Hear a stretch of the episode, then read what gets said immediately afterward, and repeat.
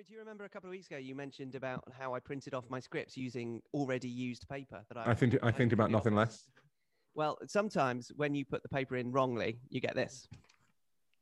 Oh yeah, that's not good. Oh, it's a mess. so, It's a shambles. so um, I'm going to have to, uh, yeah, try and uh, negotiate my way through. It's obviously my wife's fault because she put the latest group of paper in and she didn't check it. I believe you're blaming a pregnant woman. No, no, that is that is That is- absolutely that's low. abhorrent. That's Stalin-esque. That's the craziest thing she does under the circumstances, and you're getting away with it. So bear with me, all those who have written in emails. Could you not have printed out again? No, because she is currently um, Mad. uh, undertaking. she is currently undertaking an interview of a prospective subordinate. Ah, I is- is cannot she- barge into the room. Gemma Kumar Ferris is hiring.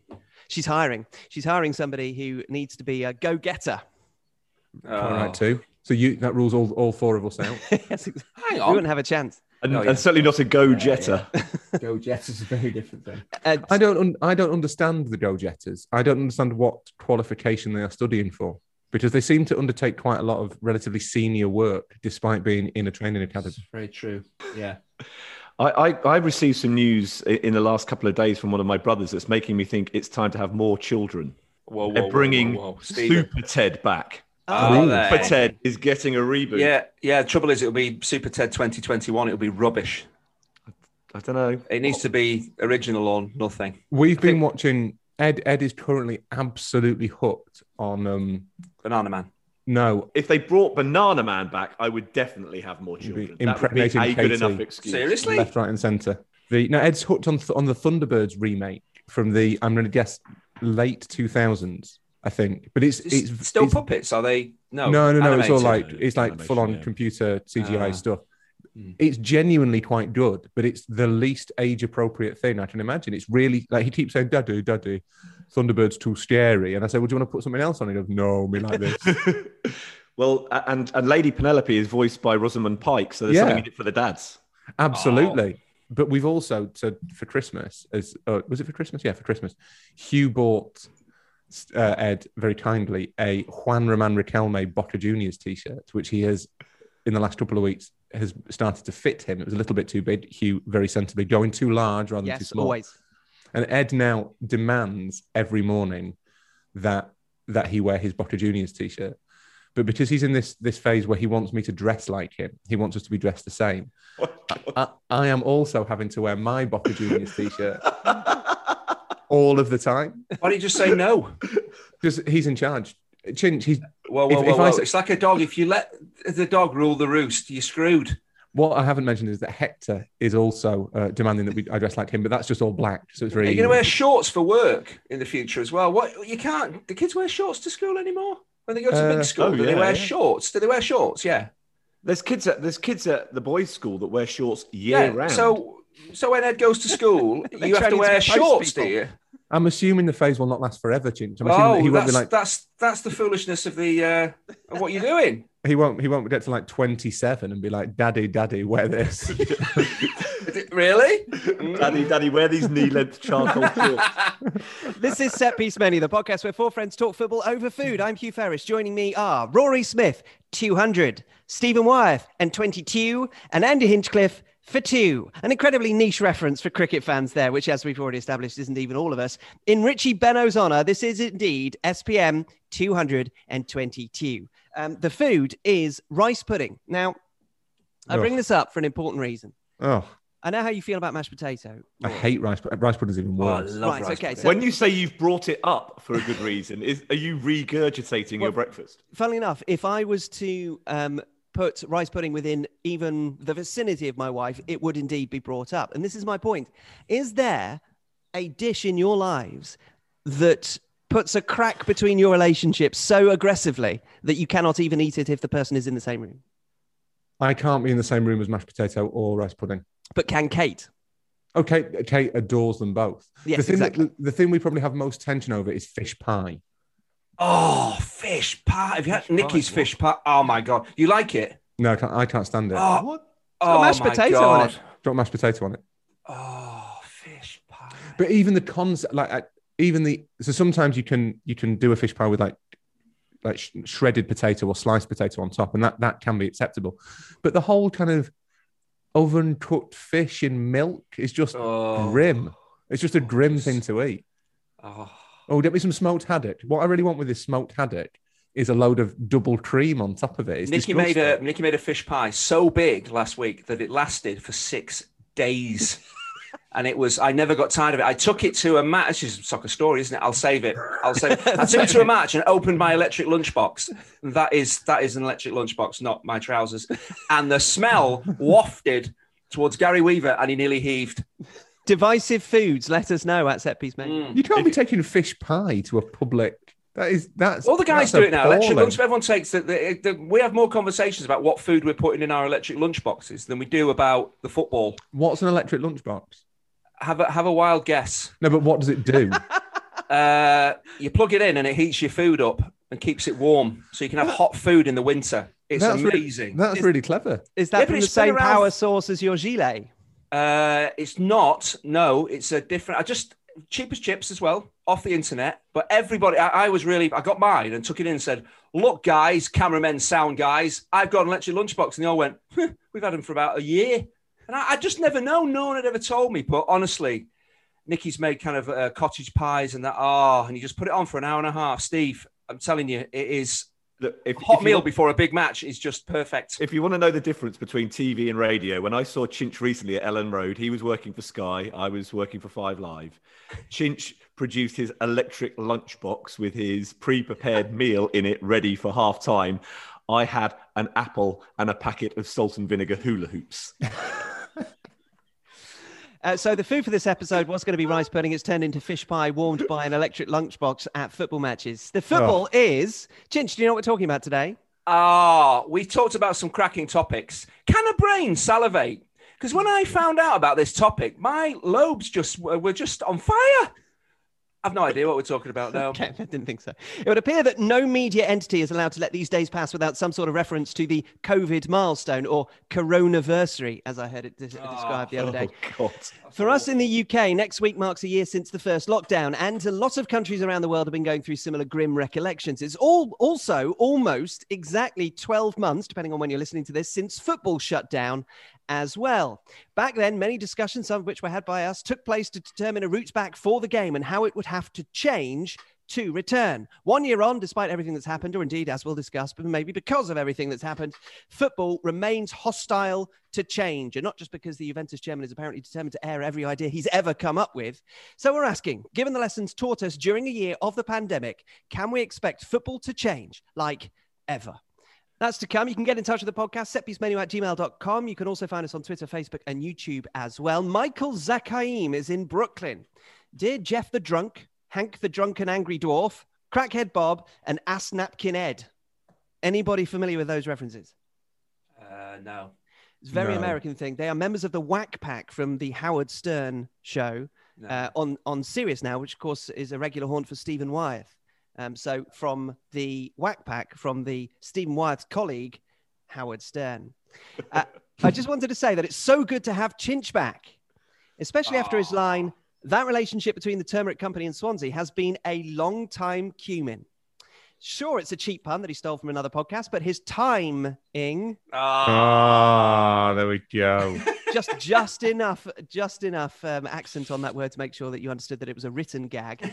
Um, and delivery was spot on wishing you continued commercial and financial success with the pods. Michael zake well michael a significant development in that very vein is coming up shortly. Um, Duncan Geddes has been on before and has offered us a, a very good deal of fine content over the course of the years, but he's actually rather lucky to have his most recent correspondence included because it slanders me. Uh, and even worse, my musical bona fides. Dear Mozart, Mahler, Haydn, and Bach, I'm sorry to say that when correcting Rory's rendition of the EastEnders intro, Hugh made an error himself, not once, but twice. Ooh. He added an extra quaver before the final four semiquavers, changing the time signature from a standard 4 4 to an exotic 9 8. Maybe as a BBC man, he's had privileged access to some sort of EastEnders jazz odyssey that the rest of us are unaware of. All the best from Duncan. Now, Duncan, you are very welcome to get in touch at any time on any subject. However, this session must immediately be rejected. Maybe it was because of Zoom or someone talking over me, but my rendition of the EastEnders drums was indeed rhythmically correct. It's simple. There's two, then three, then four. Admittedly, my version last week might not have necessarily been strictly click track perfect, but the number of Tom Tom strikes cannot be disputed. Thank you. He's not happy, is it? We all have to take a lot of grief, don't we? And we we take it in the right manner. But when Hugh Mm, gets mm. called out, he's not happy, is he? Look at his look at his look at his stupid face. He's especially touchy about anything musical. Yeah, because That's he thinks the- he's musical key and he with isn't. Ferris. That's No. it. That's it. No. That, that's how to hurt him. Levels of insecurity remain very high. Um, now, to matters undisputed by any member of the team, responses to last week's episode about how much football is too much football. Here's James Pemble in London, at which point I turn to my phone because I have two scripts printed on the same page, one over on top of the other. Hi to the Three Musketeers and the one who has somehow missed out on doing the cinch advert. Um, whilst listening Yeah. to SPM 221, it made me realize that in effect, I have two different football related hobbies. The first is as a football fan who consumes an increasingly large amount of football and enjoys listening to nuanced debate. The kind of fan who regularly raises interesting XG stats on WhatsApp groups to various levels of engagement. I have a second hobby which consists of going to watch Gillingham all over the country. In this hobby, I meet up with a group of friends at an unsociable hour in towns I would never normally visit and have generally less nuanced arguments over the course of a Saturday. If you'd had asked me in, say, April 2020 how I thought COVID would impact on these two hobbies, I would have reflected it would almost be good for my general football watching. With less social events to attend and working from home, I would be free to watch an amount of football I've been unable to since uni. I could probably follow the twists and turns of each club and watch the whole season fully play out, watching every minute. I also would have guessed that watching Gillingham remotely would be less enjoyable, and I would gradually lose interest as League One football naturally looks less appealing when watched via a screen and when watched alone, as opposed to being surrounded by my friends. However, in reality, watching Gillingham during lockdown has still been enjoyable. I still have an emotional connection. The football is probably better than I realized, and more than anything, with watch alongs, etc., I have actually become much closer to my group of friends during lockdown. The one positive of COVID. Whereas it doesn't replicate the matchday experience, it is still the highlight of my week, and crucially, something I still care about, despite our seemingly never ending mid table mediocrity. Conversely, the amount of football I've watched alongside the pandemic has led me led to me watching a large amount of games, but not really properly consuming them. Whereas previously I would have based a Sunday or midweek around one game that really excited me, I now seemingly half watch a lot of slightly contextless football. I think the lack of emotion from fans in the stadium actually matters more than I ever thought it did, which is why watching pre-pandemic games looks so good now. And the games have now fallen into the everything is important, so suddenly nothing is trap. That is James in London. Not sure if I mentioned it, but I'm a Gillingham fan. I think that thing about watching a lot of contextless football, half watching contextless football, apart from games that Chinch is commentating on, Yeah. uh, yeah. or Steve. Um, I think that, that's probably, although Steve's mainly highlights, the other than the, the Bundesliga, in which, which Steve makes, it's entirely compelling. So the, the games that I work on are mainly are mainly highlights of your week. Is that what? And you that's what I, that's exactly what I meant, Steve. Yeah. So if you take away Steve and Chinch and their contributions, I think that's probably that probably is a phrase that perfectly sums up how a lot of people are watching football. Is that you are sort of half paying attention to it. It is on. You're vaguely conscious that you you might as well have it on your TV or your laptop or whatever as you sort of do something else, even if th- that something else is talk about football on social media. And I actually wonder whether that's had a longer lasting impact on kind of how we engage with football, like levels of patience and tolerance and the kind of the nature of the discourse around football, I think might change because people are now so used to kind of semi engaging with it without actually properly engaging with it. Yeah, I'm finding I've, I've got a general idea of the way that the, the, the flow of the game has gone and and what's happened with the key moments, any controversial moments, the goals. But if you ask me who'd had a good game, Mm. I would be less aware of somebody's you know overall impact on on the 90 minutes because you're just not engaged in the same way. Yeah. Our original uh, Buffalo, Mark Cole, has this entitled Sports Ennui. Uh, Dear Gang of Four, firstly, welcome back, Chinch. My first thought about the complaints about daily football matches and the weariness of watching games was welcome to American sports. I'm not totally familiar with other UK professional sports, rugby, cricket, netball, two of those just to annoy Rory, but I don't think uh, any have the rigor of major American sports. How would fans cope with the 80 game seasons of hockey and basketball or the 162 game, eight month long baseball season with games almost every night from April to October? And I wonder how you guys would deal with the slog of being a beat writer or broadcaster crisscrossing the continent, being in a different city or time zone for days at a time. As a non practicing journalist, the horror stories I've heard from baseball writers have made me glad I was never a traveling sports writer. That's a, a very good point uh, from Mark Cole. Phil Horn also writes on this subject Dear Steve, Long time listener, one time contributor, rather tipsy SPM live attendee, love the pod. On the subject of the saturation of football coverage, can I offer the following thoughts? Thanks to our former friends in the EU, we have the benefit of choice when it comes to paying for a football game on the TV. This really only works if, like electricity, the product is always the same and always available, but whatever. Grumbling aside, what this multiplicity of providers has shown us is a difference in tone between the three current UK broadcasters. Aside from the recent successful introduction of the joyous Micah Richards, I find much of the two main broadcasters' coverage to be in the style of, OMG, what will happen if they lose this one? The pre and post match portions of the programme are full of lingering shots of players looking pensive and are often accompanied by dramatic musical scores. Maybe simply because it is a newer endeavour, Amazon seems to have a isn't it nice to be watching a football match kind of outlook, which is altogether easier and more enjoyable to watch. Who knows how long this approach will last, but I, for one, enjoy it, and I know others who do as well. Ally McCoist and John Champion chuckling along to a game together is also TV gold. After 25 years of constant football on the telly, we know that Liverpool against United is big. We know Pep v Klopp is a meeting of tactical something or other. And yes, we know Sean Dyche and Roy Hodgson are under pressure for this week's 3 p.m. clash. Going to a match is fun. We love and miss meeting our friends at the station, the stop for a pie and a pint, speculating if so and so is back from injury, etc. As football is entertainment and escapism from things that actually matter, why, in this time of all times, do we still get shown the Premier League table with a four point gap between Team A and Team B before one of them is even played that weekend, accompanied by the soundtrack that sounds like the trailer for a dystopian TV drama? This is no reflection on the work of you fine SPMers who do a good job of informing, educating, and entertaining. It is more than Mitchell and Webb's sketch positioning of each game and the puff flash, puff flash, bang overproduction, which can make watching a televised match so wearing. Uh, Viva the South Manchester Massive. That is from Phil in South Manchester. I um did the radio the other day, and we were talking about Spurs and their like mini revival over the last like five games before the North London derby that they'd beaten beaten Fulham narrowly and smashed Burnley and Palace, and the the whole kind of mood around around Spurs, this coverage of Spurs was Spurs are back, they are back. Mourinho has changed. He's got Bale, he's got Son, he's got Kane. It's all attack. It's all out attack. And I remember thinking at the time, it's really hard not not to kind of put myself on a pedestal in the slightest, but it's really hard when. But he's when going to now. Yeah, a little bit. The Just lift yourself, lift yourself up a little bit, Rory. Just sit up straight there. That's, Ah, it. that's better. A bit There more imposing. Just jack that's good. yourself up. That's it. the up is what you said. Yeah. I take it. Yeah, fine. Yeah. Uh, the that It's will been be a long lockdown. That's uh, that's when we launch our OnlyFans channel. Uh, the the, um, the no, so it's really hard when you when you when you're doing like well, it's not really punditry, but when you're on the radio or the TV or whatever, to be the person who says, "Hang on, we're all are we not all getting a bit carried away?" And I didn't end up saying it on air, which is why I'm saying it now. But I remember in the in the '90s watching Gazzetta, as as certainly two of you three will have done. Don't think Chinch did probably a better thing to do. What with being a football international and almost signing for AC Milan. Yeah, you probably watched Gazzetta around about that time. Yeah, better find out who these people are. Who's this? Who's this Maldini? I can get in the team ahead of him. Was that a kids' program or was it? Gazzetta was on at what eleven on a Saturday morning, and it was a roundup of the Italian football highlights. I was I was winding myself up for a, a, spectacular afternoon performance on the pitch. anyway, James Richardson always always used to kind of make the point that that if, if like Juventus drew a game, the headlines on Tuttosport or Corriere were always Juve in Crisi.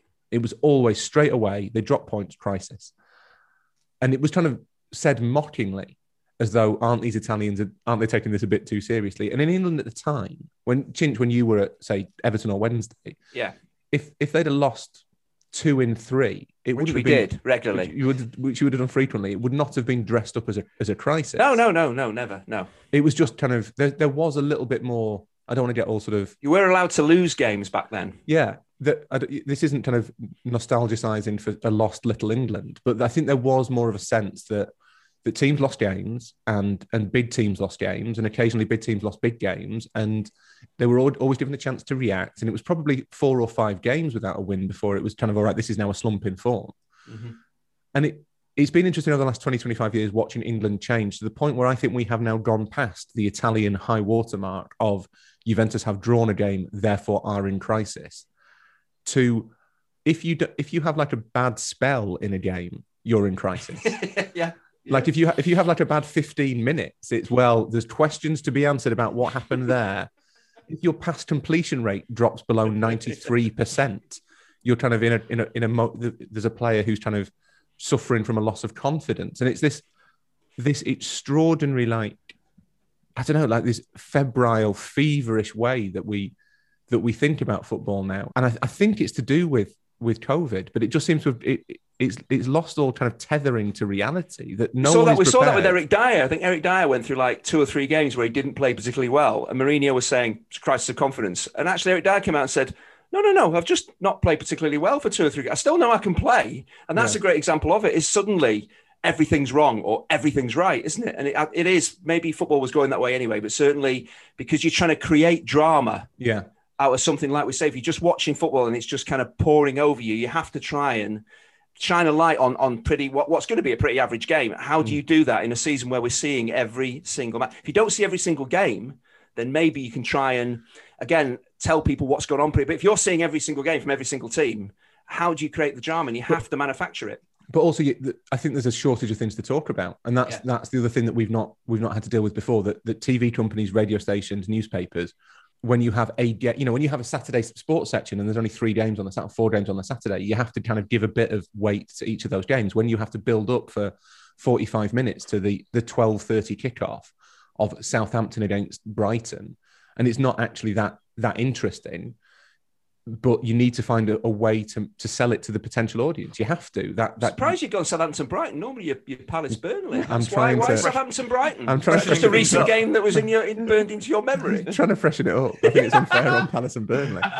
The you know I think that, it is incumbent on you know we are we are all in the business of selling the product for for footballers. That's what keeps us in a job. It's, it's it, that's why it's difficult to be the person who says "Mm, we're not taking this all a bit too seriously or we're not going a bit overboard on on this narrative of of kind of redemption or whatever it was about Spurs. That that we are there is an there is an impulse to sell the product, and I think maybe one of the things that has worn thin this year is the selling of that product. It's the sense that you are being sold, and this this is exciting. And it's a great point. Like the dramatic music, is it not really? Or those slow mo shots of warm ups. Come on, it's a football. It's just another football match. Yeah, but if you've done warm up after warm up, if you were then, uh, say, a producer or a you've got to try and find something else to do, Yeah. something different to try and make it different from the game that was just on 15 minutes before. That's why it happens. I agree with you, but that's why it happens. Rory, if you go out and, and buy a watch, or you need a new watch, and you could get And we, the we famously know that Roy does not wear a watch. wear a watch. I've got my I've got my phone. Why would I wear a watch? he's just- Rory has decided he does now need a watch, and he's not going to spend fifteen quid on one of those Casio ones. He's gonna he's gonna go Rolex. I can't read. Oh, A, yeah, But yeah. but but can't, 'cause can't read. Can't read a clock face. Who's teaching me how to read a clock face? this that that's It's not an important. analog. It's an It's analog. not, it's not important to the story, Rory, because even if it's the cheapest Rolex, you're not going to say, "Hey guys, do you like my new watch?" You know, got me a Rolex. You're going to sell it to us because you've spent an awful lot of money on your Rolex, and lots of other people. Well, actually, they don't, but other people might have a Rolex, but you're still going to go big on your Rolex. And that's kind of what the TV companies are doing. They, they are selling the game mm. on the basis that this is the only game that people are going to watch this weekend. Because if they if they sell it on the basis of this is the fourth or fifth game that somebody's watched, Yeah, then it's really difficult to pitch that. we know you're a bit bored, but come on, stick with us. There's nothing else on. Can you imagine if you said to the pundits, just just act honestly, this is the fourth game of the day? They'd just be lying on the floor, wouldn't they, asleep? And, It's and really, they've got, come on, come on, we're gonna raise the levels. More Red Bull, more Red Bull, let's go. and, and It's having- why I enjoyed it so much when um, after after Liverpool beat Le- Leipzig in the Champions League when Michael Owen said that he didn't think German football was all that on the channel that shows the German football.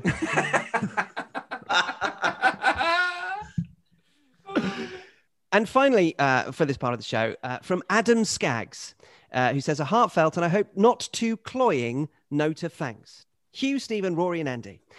Though a first time correspondent, is a dedicated listener who, as of this very weekend, has enjoyed each and every edition of your fine podcast, I've picked up on your criteria for selecting correspondents to share on the show, including incisive insight or thought provoking question about the current state of world football, preceded by the obligatory compliment or obsequious endearment. Sadly, this correspondence lacks these twin requirements, void as it is of the requisite football observational query for your consideration. Instead, and with your indulgence, allow me to simply share my gratitude and a sincerely heartfelt appreciation for your outstanding podcast. Like a correspondent on the most recent SPM episode, I first listened to the show in late 2019, in my case, initially tuning in just before Christmas for SPM 158. Soon, I weekly made sure to keep room in my podcast schedule and became an enthusiastic listener. As 2020 descended into social distancing and isolation, the podcast became an invaluable companion on the runs that kept me sane in locked down New York City. Like many listeners before me, I decided it was time to wind the clock back all the way to SPM 1, ensuring that I would never wonder again about buffalo etymology or miss even a moment of out of context reacher. And so my journey began. As we celebrate, he says using quote marks, a year of the pandemic, I reflect on and must share how important SPM has been in helping me through these last 12 months. I have laughed out loud while running through usually bare free city streets. Chinch's strength in sharing how he has dealt with personal struggles in turn gave me strength, and the shared sense of both loss and mutual support when Rory lost his brother meant the world in this trying time. As someone who turned 50 in the last year and who'd planned to celebrate it last spring at the North London Derby, a trip sadly but predictably cancelled, the tributes and tales shared in honour of the Hinchcliffe Jubilee brought countless smiles to my face. So it seemed a fitting capstone to the year that on this NLD weekend, something about which, as a Spurs supporter, I have no further comment, I pressed play on my final as yet unlistened to episode, in this case SPM 157. What do we mean by great? And it seemed fitting that as the show began, the pod announced Rory's well deserved recognition as winner of the Football Supporters Federation Writer of the Year, and that as the episode ended, I reached the indisputable conclusion that Set Piece Menu is truly one of the all time podcast greats. Many thanks for everything. Do keep up the good work. And once it is safe again, please revisit SPM 100 with another live show at which your many fans can join you and convey their gratitude in person. Do stay safe and very best regards. That's from Adam Skaggs. A couple of points on that, Adam. Um, firstly, thank you. That is why we do it. Secondly, usually bear free city streets. Um, Thirdly, uh, Shane, uh, those people who voted for the FSA awards this year didn't see fit to agree with your assessment on our podcast. Um, fourthly, another live show is an excellent idea, and anybody who wants to completely subsidize it, do let us know. And finally, five, do ask forgiveness, everybody apart from Adam. Uh, for including this rather self-indulgent, if lovely and very articulate uh, email. Correspondence of any kind, particularly that kind, to setpiecemenu at gmail.com. Should we, seeing as loads of our correspondence comes from America, should we not do a live show in America? Again, back to the subsidization point. For Would we have to do a tour though, just to be fair to everyone? Probably to make it worthwhile. Yeah, definitely. Yeah. Chin, could Chinch not subsidise this? Uh, yeah. You could probably sub- you, could, you could subsidize a meal. What's A night the out. uh, what's the sterling dollar exchange rate at the moment? Um, Plummeting. About one Plummeting, point, yeah. 1.5, 1.6? I don't think it's even that. It's like 1.2, Oh, 1.3. I'll have to I'll have to speak to my financial guru. Who apparently is not very up How on many exchange rates. how many kidneys Yes. how many kidneys do you need to survive? Still So looking at sell one. exchange rates from the early 2000s. I could sell a kidney for us to go on tour. How about that? Uh, now, this is exciting. Um, stand by for four middle aged, middle class, prudish Englishmen talk about their nether regions. Because support for Set Piece Menu is brought to you by Manscaped, who is the best in men's below the waist grooming. Manscaped offers precision engineered tools for your family jewels. Uh, now, we've all been sent the excellently named Lawnmower 3.0 in a box where you open the lid, it says, Your balls will thank you. One of us has made it very clear over the years that he's very happy to discuss his preference for going commando. So, Chinch, uh, you have been anointed the expert who will tell us about how best to groom our groins. Thank you very much indeed. That is the product being tested right there. Chinch, how, how important is it to have Um, freedom from well- matting down there? It wasn't it wasn't something that was passed on uh, from my father or my brothers uh, to me. I was the youngest of, of, of three boys. Uh, it's just something that really I, I took on at a very early age, probably 16, 17. I was quite a hairy chap. And uh, I there's two key features I felt that kind of kept me feeling fresh and looking great. That's moisturizing the face regularly, twice a day. And that's why I Twice look so day? youthful. Twice a day. Twice a day, right? You see, that's where you're going wrong. Who's got the time? That's why you look so old. Moisturize twice a day. And also, yeah, I, I think around Woodford, I am known as, as snooker balls. And that is because of how sm- that, people just know. People just know. But when you don't wear underpants, it's very important. You don't want anything snagging.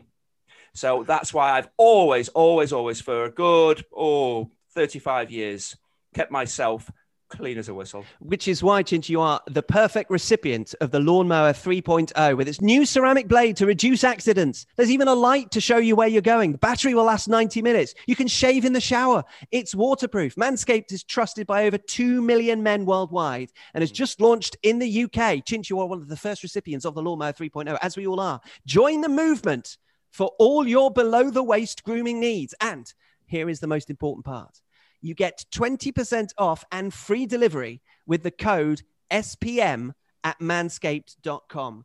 SPM at manscaped.com. It is. It does make a bit. I, have been not using a rusty razor blade for many, many years, but uh, yeah, it's been a razor in the shower for me. But it's it's worked an absolute dream. But this product is extraordinary. The waterproof aspect is a it's a game changer. The motor is seven thousand RPM, Chinch, you would have noticed, and uses quiet stroke technology uh, which is we all for some reason. Uh, there is a charging dock available as well, which is essential for Chinch if you're doing at least three or four times a day.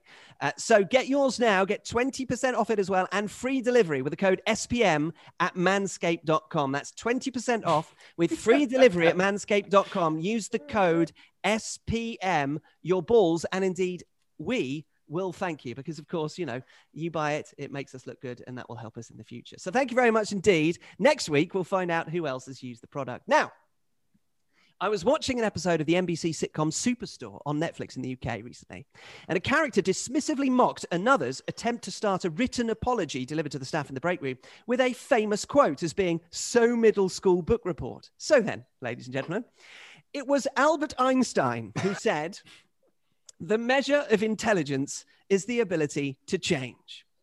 This completely hackneyed way of introducing a topic for discussion is evidence that I am willing to change, and therefore it follows that despite the use of said device, I am intelligent. But is football we are now approaching the one year anniversary of lockdown in the UK, a time which heralded, nay, forced change upon football, but one which also shone the brightest spotlight yet on how any change can only come at the behest of a disparate group of stakeholders that appear to regard self interest as the driving force of any decision to support that change. And now, with the experience of everything that has come in the past 12 months, is change considered so anathema to a sport that has plenty of people within it open to change, but only change that suits them and sometimes them alone. I'm going to have to change the word change in the rest of the script, I think. And yet, should we be wary of those attempting to use this time of relative upheaval to force through, um, looks at thesaurus, a metamorphosis that is taking advantage of these uncertain times. So today we are asking, we want football to change, but how likely is that given the lessons of the pandemic? Is football intelligent enough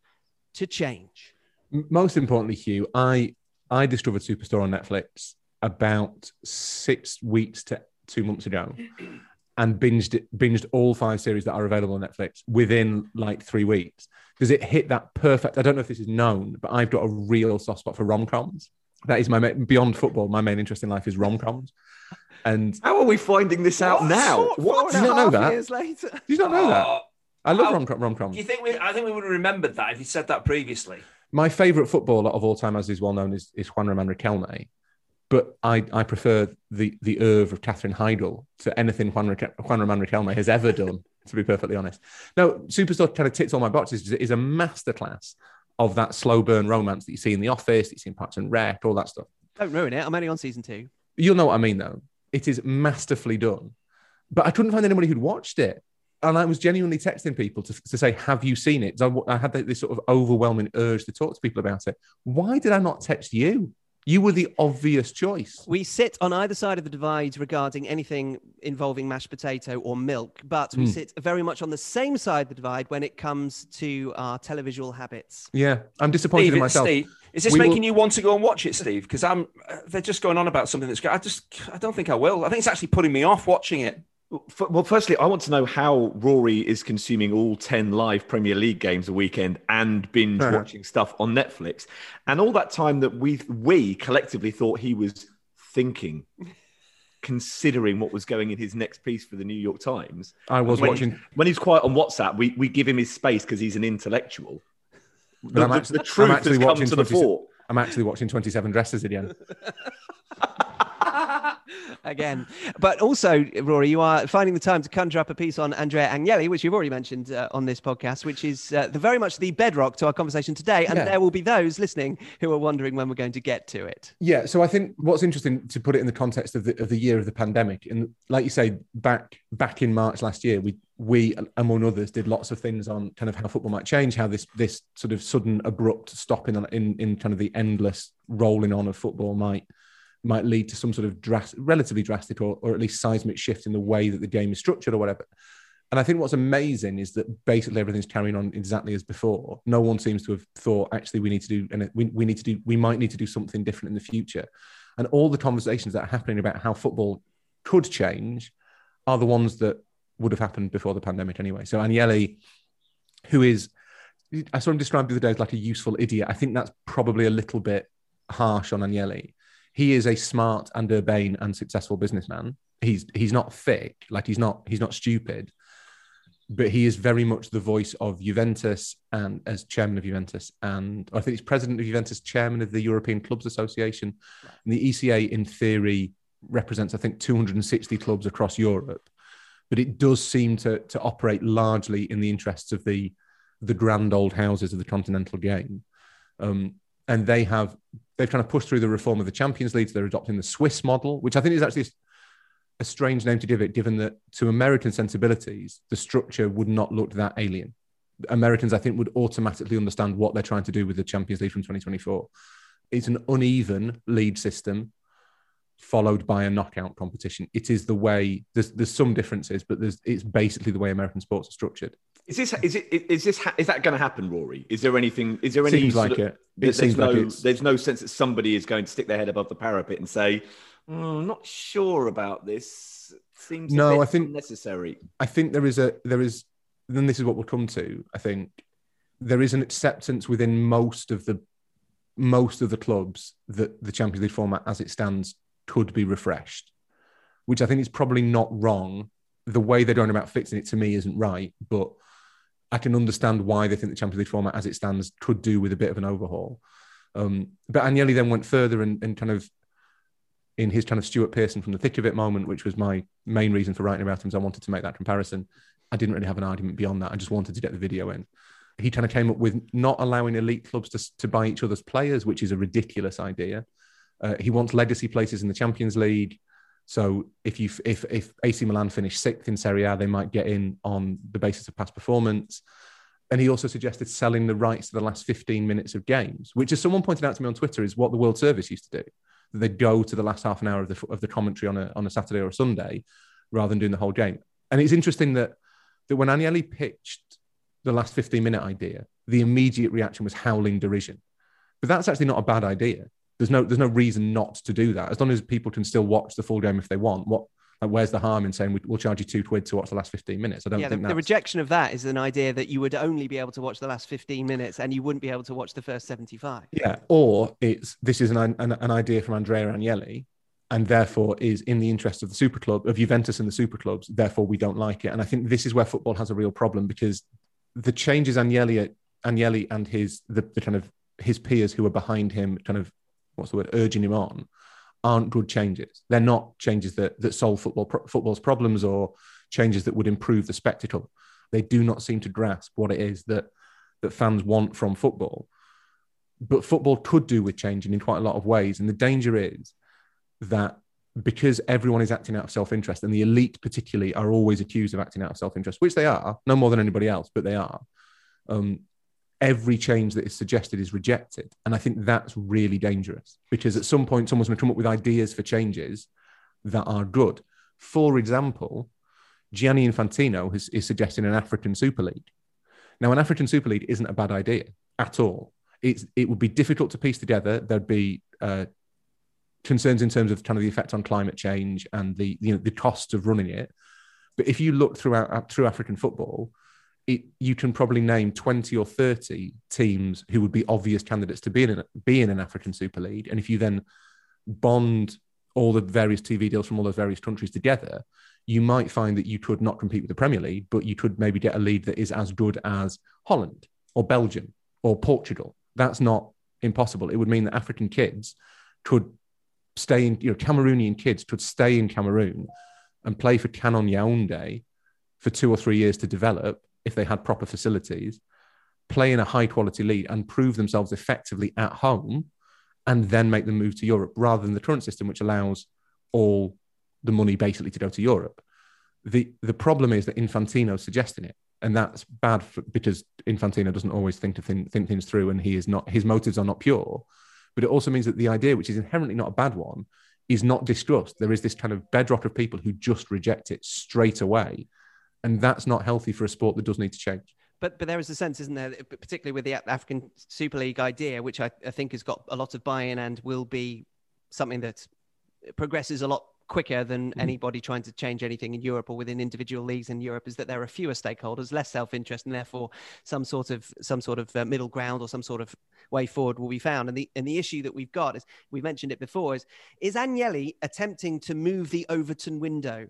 Is he attempting to suggest things that are so crazily progressive that actually he's doing it to find the middle ground by way of compromise that actually he wanted all along?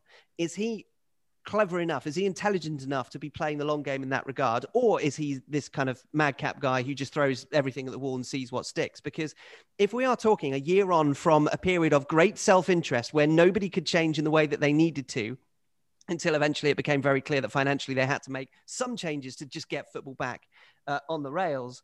What, why have we not got to this point in March of 2021 that we have learnt about everything that has happened in the last 12 months to the extent that we understand that there is necessary change and that there will be those people like Agnelli who might come with crazy ideas, but at least they need to be put on upon a table and discussed within the context of what has just happened in the last year. Or, as Stephen made in a point um, as we were discussing this on our WhatsApp group, in fact, the, the normal that has been created over the course of the last 12 years is a dangerous context in which to try and make long term decisions about what to change about football. Yeah, and we're seeing that in other aspects of our life as well. That's not just a that, that's not a, solely football thing.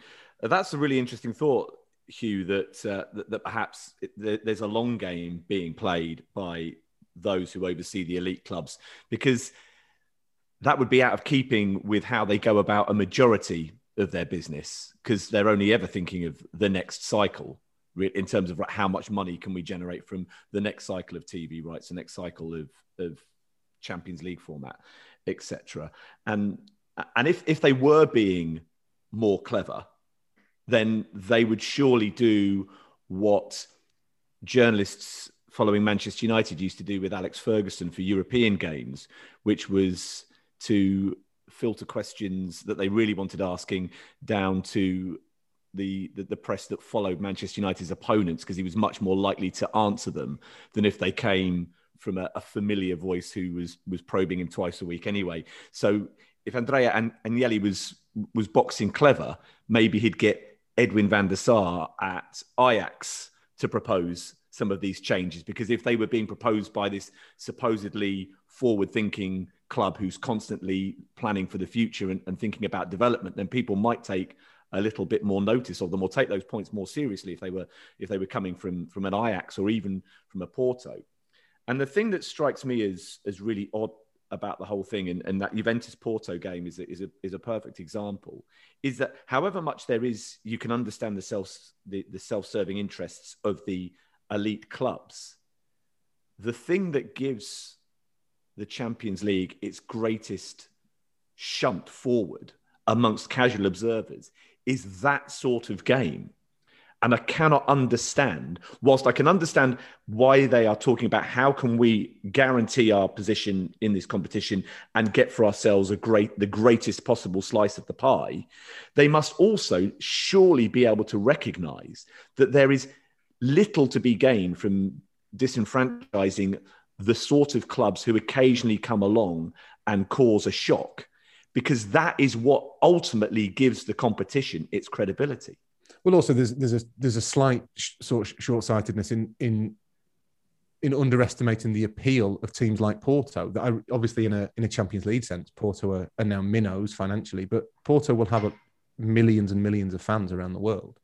They're, Porto, like Ajax, have an appeal, and I think that I think that the the big clubs from the big TV markets kind of forget that a little bit that, that, that there is a real I mean, Ajax get into the semi-final of the Champions League in 2019, and you know, within within a minute of the final, was an incredibly compelling story that m- tens of millions of people bought into because it's Ajax, because the the football watching public is not just obsessed with with the here and the now and the kind of who's the most famous. There is an awareness of what Ajax mean, and there is an excitement at seeing this team kind of suddenly come together and be able to take on Europe in the same way as I guess our generation. One of the things that I, I bemoan the loss of from the Champions League is the idea that a Red Star Belgrade or a Steaua Bucharest might come along and all of a sudden, out of nowhere, there is this amazing team that you know nothing about. If you speak to a lot of Liverpool players from the from the early 80s, they'll tell you that Dinamo Tbilisi, who I think beat them in the 1982 Cup Winners' Cup or something, you know, beat them in some European semi-final.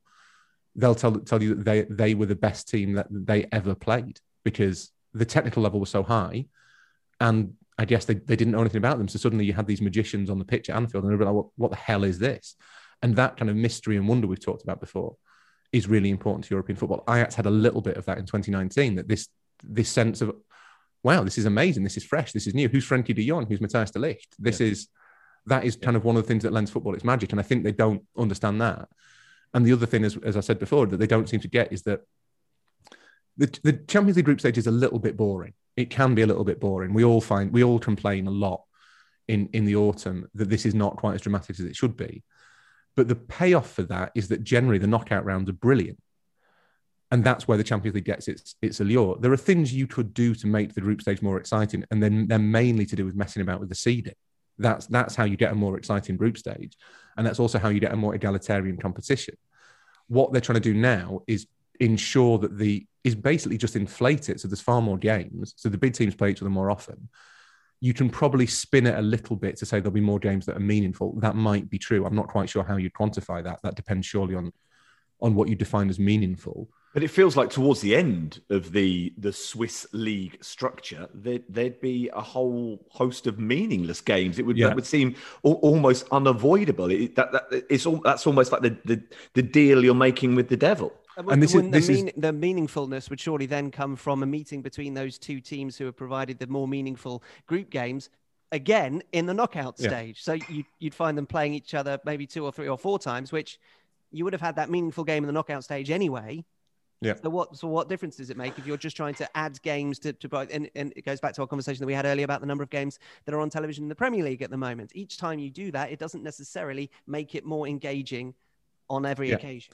And the other thing that they're missing, I think, is that, that there's going to be a point in this in this system where you've got big clubs, you've got Juventus and Real Madrid, who by game week 14 have got nothing to play for and are out of the competition. And that the, the interesting thing about all the all the elite clubs is that they, they seem to assume that they will always be the elite. We've talked about it before. Someone has to be West Brom. That, that if you have a Super League or, or the, the Swiss League model, the Swiss model, you're going to have to you're basically condemning a handful of the super clubs to to not looking a lot like super clubs because they'll be also runs and i don't think that's in their interest where at least at least in the current model which as i say is not perfect they mostly make it through they mostly knock each other out they get that sort of sense of, of occasion and, and specialness and rarity and it kind of allows them all to maintain their their elite status. Whereas I, I do wonder whether you know if i don't know if arsenal finished like bottom of, of the Swiss lead model three years in a row, then Arsenal are suddenly a laughing stock. And it's obvious that they're not a that they're not a, an elite, you know, an elite team in the same way as Barcelona or whoever are, or Manchester City or Bayern Munich. And that that is a real problem for them. They, they just do not that none of them none of them seem able to kind of comprehend. It seems to be a, a conversation that's going round and round, and with all these clubs that have been around a long time, with people involved in these clubs have been around for a long time, not just the, the giant clubs, the, the smaller clubs as well. Wouldn't we have got to an answer by now if there was an answer to be found? How can you strike a balance domestically and in European competitions that everybody, genuinely everybody, including the clubs, big and small, fans, viewers, how how can you do that? And wouldn't we have found something by now? Or is what we've been through over the last 12 months going to prompt finding something that works for everybody. Because seemingly, listen to all these different points of view, there doesn't seem to be any logical. Somebody has to suffer for somebody else to benefit. And if we're saying, well, everything has to be done, and all these ideas seem to come from the people, the presidents of, of these giant clubs. If someone in the championship in England came up with an idea, it's just not going to be ever listened to, is it? So you're always talking about the big clubs coming up with these ideas that surely, naturally, you're going to think, well, you're mainly saying this because it's going to benefit you and not benefit football as a whole. So how on earth do you strike the balance? You, is it impossible to strike the balance to keep everybody happy? And I mean fans and viewers as well as clubs and players. That's the good point because th- there's a conflict, is there not, between this sense that why change? Because surely we would have found the best way of doing things over the course of 150 years of professional football. We would have understood how best to operate and structure these, these competitions formats. But then the conflict between that and the the the desire to try and think about how better it could be done and to have the the intelligence and the, the wherewithal and the ability to kind of think about how best to proceed that that's the conflict because in between those those two groups of people are those who are just saying whichever whichever path you follow that is wrong because you are doing it for self-interest Yeah. So, so there is a problem in that self-interest is is seen as a disqualifying motivation. That if you're doing something out of self-interest, hence Agnelli suggesting selling the last 15 minutes of games, and it's oh, it's a bad idea because it's self-interest. But it's not a bad idea. It's a it's a perfect. I mean, it's if he comes up with an idea that generally isn't self-interest, it's presumed that it is Well, is no, no, because no. he's saying it and who's who he's in charge of. not even that. It- It is a self-interested idea. Of course, Mm. it is. He wants to make more money. That's fine. But it doesn't mean it's a bad idea because it's it's in the interest of Juventus and the super clubs. Just as if there was a, an idea from the lower leagues or from the smaller nations, it wouldn't necessarily be a bad idea, but it would still be rooted in self-interest. There's two problems. One is that everybody acts with self-interest. So as soon as these ideas come up, you see this time this time around it was Villa and Palace led the objections to the idea of an expanded Champions League on the grounds that it would damage the League Cup, the EFL, and and the Premier League. Now you think, well, if Palace care so much about the League Cup, why do they always play a weekend team and get knocked out in it? That would be that that suggests that they're not exactly walking their walking their talk. The EFL, they've the, the current model damages the EFL too. Palace don't seem to care about that particularly more far more important is the fact that it damages Crystal Palace because they the teams who finish eighth to sixteenth in the Premier League fairly consistently benefit massively from the current status quo because they get all the Premier League money, whilst as the elite clubs in the Premier League would say, not actually creating a lot of value. A lot of the value is driven by the elite clubs. That's that's undeniable. That's who attracts the viewers. That's who who the TV companies pay to to show. The, the teams in eighth to sixteenth are just along for the ride, and that's great. Not not it's not criticism, but they they are held up as though they are the the like bastions of sport and integrity. But they're just as self-interested as mm-hmm. the elite. They just want to protect what they've got. Mm-hmm. And the other problem is, and this is this is something that I think in, in England particularly isn't understood, and because it's not understood in, in England, is maybe not reflected a lot in the English language media generally, is that how all this stuff manifests in England is very different to how it manifests on the continent because everyone in England, certainly in the Premier League, is inured to the effects of kind of economic change by the Premier League's TV deals.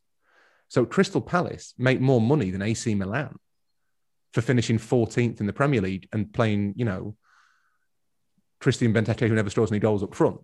Whereas in Europe, the the effect is much more is much more pernicious and much more complex, complicated because you not only have the issue of the current Champions League model destabilizes leagues within them within their own leagues. You have Olympiacos winning 10 titles in a row in Greece and Bate Borisov winning 12 in a row in Belarus and Slavia Prague dominant in the Czech Republic because they've ha- they've got access to Champions League money. So that has a destabilizing effect on competitive balance within leagues. And then you have the, the destabilizing effect of competitive competitive balance between the leagues. So the big five leagues are, are tearing clear of Holland and Belgium and Portugal, and not to mention Poland and Romania and Bulgaria, all these other countries who can't compete with the TV deals. So there's lots of people for whom the current status quo doesn't work. The only people who are advocating for change are the big clubs who want to make it worse. And the people resisting the change are the teams who finish eighth to 16th in the Premier League who want nothing to happen at all. And they basically get to say, well, everybody else just has to go hang. No one is capable of thinking there are lots and lots of different problems that we need to address. So let's find a way to address them because there is a, this block who don't want any change. And the answer to what Chin said, which is really important, is there isn't a solution in which nobody suffers. The change will always damage the people who benefit from the current status quo. And in this case, that's the, that is basically Crystal Palace. How much of this talk from the ECA and the, the fact that it's you, you- the, the clubs that you hear from, it's you know Juventus and Agnelli seem to be leading the way on this occasion, but it's it's often other elite clubs from outside of England who are, are very vocal in terms of this call for for reform in in terms of the Champions League. How much of it is being driven by the amount of money there is in the Premier League? 99%. So, should they not be looking at ways that they can better monetize their domestic competitions rather than worrying about how they can get more money or more guaranteed participation in in Europe. Because the Premier League have come up with a formula and look the English language is a big factor in its ability to sell its wares so successfully around the world. But Serie A has huge global prestige so does the Bundesliga. So does La Liga. So there must be ways in which they can look a little bit more inwardly in terms of the, the potentially fantastic products that they have there at their disposal that they could monetize better. We, we're very, you know, the, the Premier, we are, the Premier League is has done a, done brilliantly and is very fortunate at the way that it can monopolize the the global TV rights for domestic football. But that shouldn't be to the detriment of European competition because that is Juventus, Bayern Munich, PSG's best way of making more money. There's, you know, and, and French football is in the is in the midst of a huge crisis in terms of the investment in in that competition and the money available from from TV rights with with one of its major partners having having pulled out. So that is a huge factor for, for, for big clubs in France. But is there is there not a better solution for them to try and make their domestic products more competitive up against the Premier League than to worry about how they can potentially damage continental competition in the hope that it might give them a little bit more of a, a financial lift. Because however much money they make, they manage to make out of the Champions League, you, you may still end up in a situation where they can't compete financially with Crystal Palace or Aston Villa. I think the I think the bigger risk is that no matter how much money they make out of the Champions League, if the English clubs are involved, they will always you will have the six, the four, five, six richest will always be the English clubs as long as they have access to the Premier League and the Champions League. So the it's problem, main, in many ways there's a risk it would maintain that status quo. Just just there'd be even more money at stake. The the other problem is that what is in the interest of the big clubs in in in the four major continental European leagues is not the same as necessarily what's in the interest of the leagues it's themselves. And that's so Javier Tebas, who runs La Liga, is an is the most ardent opposition voice to a super league. Just he wants to maintain Real Madrid and Barcelona in La Liga. That's what that's what that's what's in his interest. You are right that they I think that the the leagues themselves haven't done enough to try and close that gap. They the, to an extent, I don't think they can, partly to the language and partly to the Premier League got there first. But there, there, there are ways in which you think they could build audiences across the world much more easily than they currently do. And in Italy, in particular, you kind of think, well, you need to work on the backdrop as well. You need to make it look more modern. You need to improve the infrastructure. You need to improve the, the way that the games are presented. It's little touches. I'm sure I've said this before, but in the Premier League, the microphones by the side of the pitch point outwards to the stands when there are fans there so that you can hear the noise and it feels like a spectacle. In Italy, they point inward so you can hear the players. That's not what people want. People want spectacle. We've learned that over the last year. So it's, it's little touches like that that would would enable them to produce produce a better televisual product, and it would in time perhaps raise the right the rights value of their leads. But I think their thinking, the big clubs thinking, is that is a too slow and b too ineffective to actually close the gap. And the risk for Juve and, and the others is that they are in an arms race that they cannot win but they're expected to compete in. And that is, from Andrea Agnelli's point of view, from a pure business point of view, that's not practical. You can't, they want steadier, they want higher incomes, but crucially, I think they want steadier incomes. So let's put it back into the context of the last year. Um, because a year ago we were having the conversation about self-interest being something that, that that is not something you could bridge it's completely impossible to have these two interested two self-interested parties and there were many more than two um, finding some sort of consensus. But steve mentions the, the tv deal in france. We had an email over the last few weeks uh, from a listener called kieran manning who who suggested that that, that french tv deal was a, is a bit of a harbinger is the bubble potentially about to burst.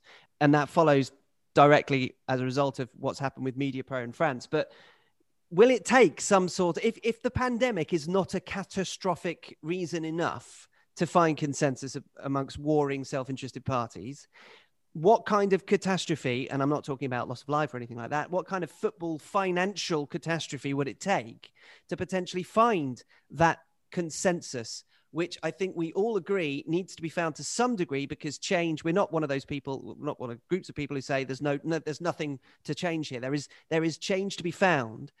But it, are we only going to get some sort of sensible change when something even worse happens to the finances of football? Because clearly, 12 months of a pandemic is not enough.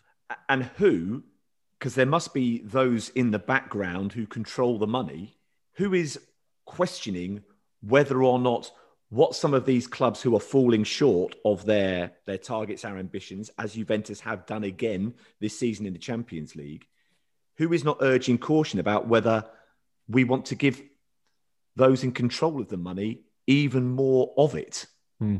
At, at what point do you stop giving this group of people tens of millions of pounds to squander when they've they've not done a huge amount to prove that they can be reliable with the resources that they currently have at their disposal. And those resources at the moment allow for things like the Ajax situation of that, that story of 2019, you, you almost cottoned on to that story from a wider context too late because you weren't able to enjoy it. Because as soon as that happened to Ajax, those players that you mentioned, Matthijs de Ligt and, and Frenkie de Jong, were bought by two of those massive elite yeah. European clubs to the extent that therefore that Ajax story was gone. So actually, one of Andrea Agnelli's points about not buying from other elite clubs might be a good one in that regard because at least you get another couple of years of people like De Jong and De Ligt at, at, at Ajax if you consider them to be one of the elite clubs that Agnelli uh, is talking about. So Chinch, if you've if you've got a group of players who play for a Dinamo Tbilisi in the early 80s or De Jong and De Ligt for Ajax, would the competition not benefit from at least having them at those clubs for a little bit longer? So prior to them being captured by Juventus and and Barcelona, and not actually to any great extent furthering their stories to what we had told at, at Ajax. De Jong's playing, but he's, he's, not necessarily a superstar as they might have expected. That that is a wider Barcelona issue. De Ligt doesn't always play for Juventus, even though he's a tremendously talented centre back. So these these stories are almost being taken and then diluted because mm. they're all going to these big clubs. Yeah, but it was it was always the case. Certainly, when I came through, that the, the plan was always to probably stay where you were to develop, as Roy was saying about the African players, keep them in their home country, their, their home clubs, so they can develop and then maybe move on from there. But the problem is, again, if you have talented young players with agents and money available, it, it isn't, it simply isn't, it's just foolish to think that, that we're going to sit tight for two or three years when agents, the players themselves, in terms of their mentality, they might think you've got to strike while the iron is hot. And if someone's willing to pay 50 million pounds for a 19, 20 year old, the clubs who are, who have those players have to think seriously about that. And the players as well and agents, you can see why these things happen. But in an ideal world, playing is the very best thing for players. But if you're going to, if you're considered at 1920 to be a potential superstar playing uh, the, the best teams in the Champions League at 23, aren't you better off playing or being around players at those giant clubs? So again, you're you're kind of the flow into that type of football is there rather than having to step from one to the other. But it's all driven by money once again, and maybe the player's mentality is, yes, I have a, a good year or two at Ajax, and then maybe the players themselves are saying, right, where, where do I go from here? Because this financially and in terms of what you can win domestically, yes, you might win stuff. But if you're looking to to win things, Champions Leagues, you're presumably not going to do that. It might happen at Ajax, but it's unlikely. But it's all driven by, again, I think external forces why why players, young players in particular, move on. But ultimately, it is about whether they play and they can go and not play. And then you're thinking, well, if you're 21 and struggling to get into Barcelona's team, okay, you're training with great players but you need to be out on the pitch playing. So I understand that, yes, I would say if, if my son was in that position, I'd be saying, well, playing is the best. I found that was the most beneficial thing. I'd love to think that you're going to be playing every week, somewhere that you're happy and comfortable. But then suddenly a club comes in with 50 million pounds for you. What what do you do? What do you do? It's very difficult to say. I think it's virtually impossible to say no. We're going to sit tight, thank you, and, and play out another couple of years because ultimately the club won't want that. I think increasingly, if you look at like Erling Haaland, you have the sense that there is a very f- clearly mapped out process for his career and it's what Jorge Mendes does with his clients as well he sort of says this is your roadmap i this is where i see you going mm-hmm. if you fulfill your potential and i think that increasingly is how players think that you have to take the right steps at the right time you have to maximize your financial potential because even if you're earning Haaland, you'll have earned you know, X million so far in your career. But if Erling Haaland, you know, does his ACL tomorrow, Yeah. then that could be him done.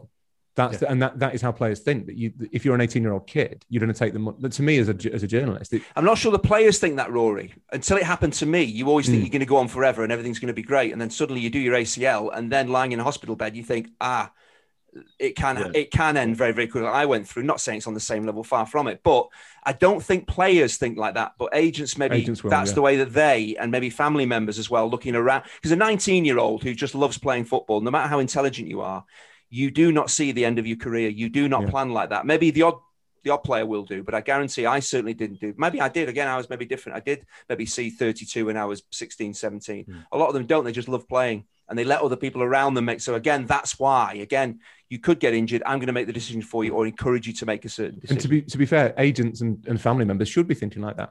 That Yeah. is, it's Yeah. always dressed again. That's always dressed up as well. It's it's greedy, self-interested agents, but that's exactly what an agent should be thinking. Is right. I need to make sure that my client, whatever happens in their career, gets the money they they need, or as much of the money they need, in case you know the worst case scenario happens. So, in Erling Haaland's case, you know his dad, I think, has done a lot of the work, but Mino Raiola is his agent, and they seem to, you know, they picked Salzburg from Molde because they thought, right, that is the best way to get him early access to the Champions League. They then went to Dortmund rather than Leipzig, say, or any of the English clubs, because they thought this is the way to get him playing in a major league as regularly as possible.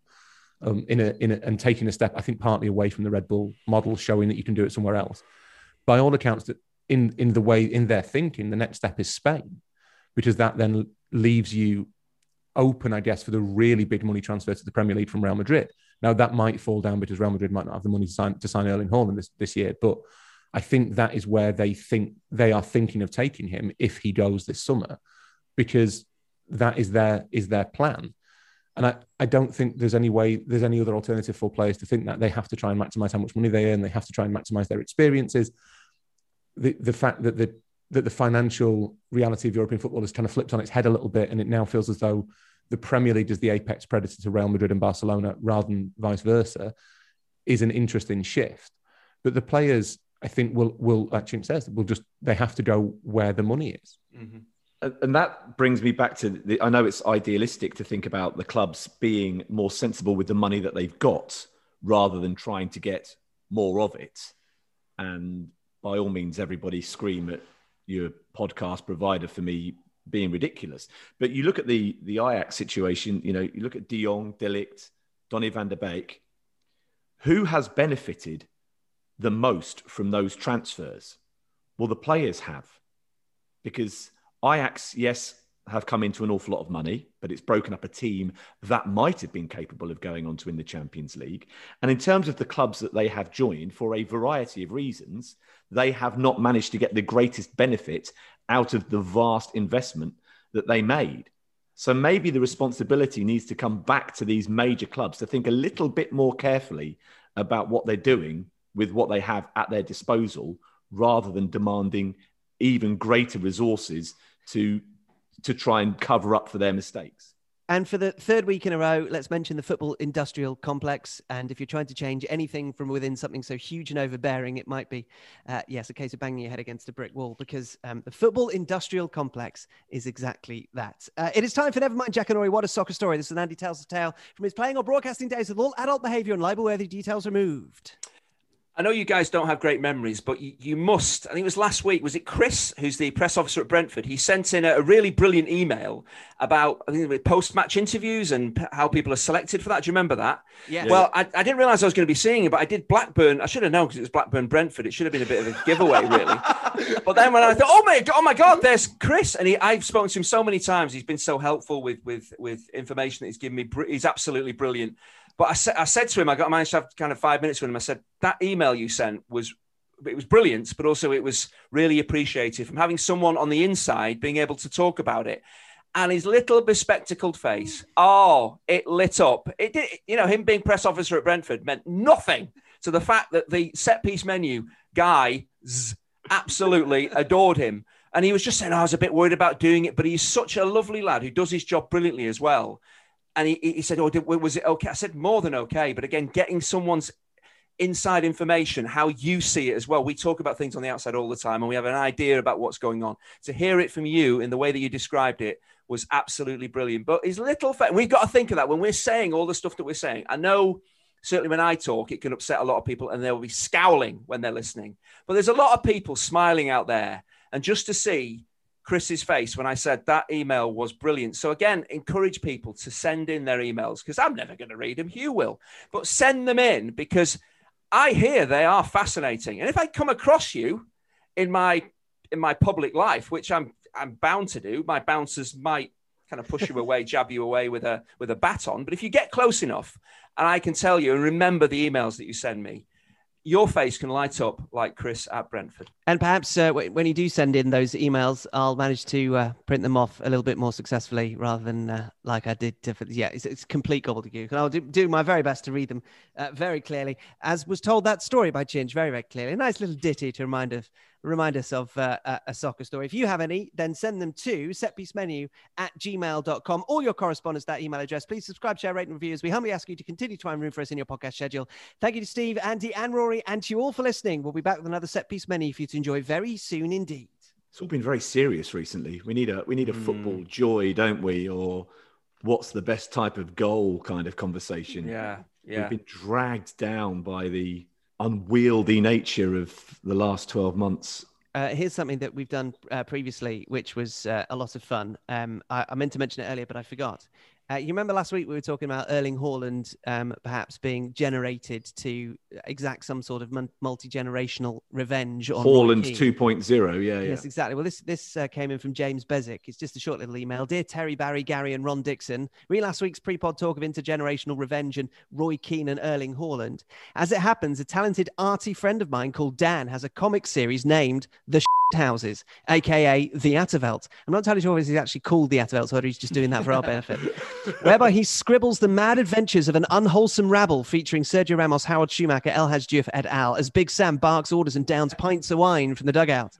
Anyway, one of his excellent comic scribbles features the very premise of intergenerational revenge, including the same characters, yet with a slightly different narrative. I'll let the pictures tell the tale, he says, sending it to a podcast, which of course is an audio format. Keep up the excellent potting. That's from James. Uh, so we will put that on uh, on Twitter and um, it's at houses on Instagram. Oh no, sorry, it's at the houses uh, on Instagram. And um, if you can't go onto Twitter or to Instagram, here is the Easter egg at the end of the episode.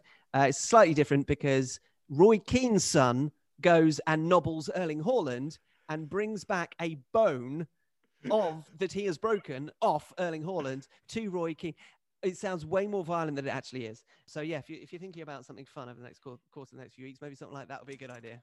Further proof that we rarely have a unique thought between us.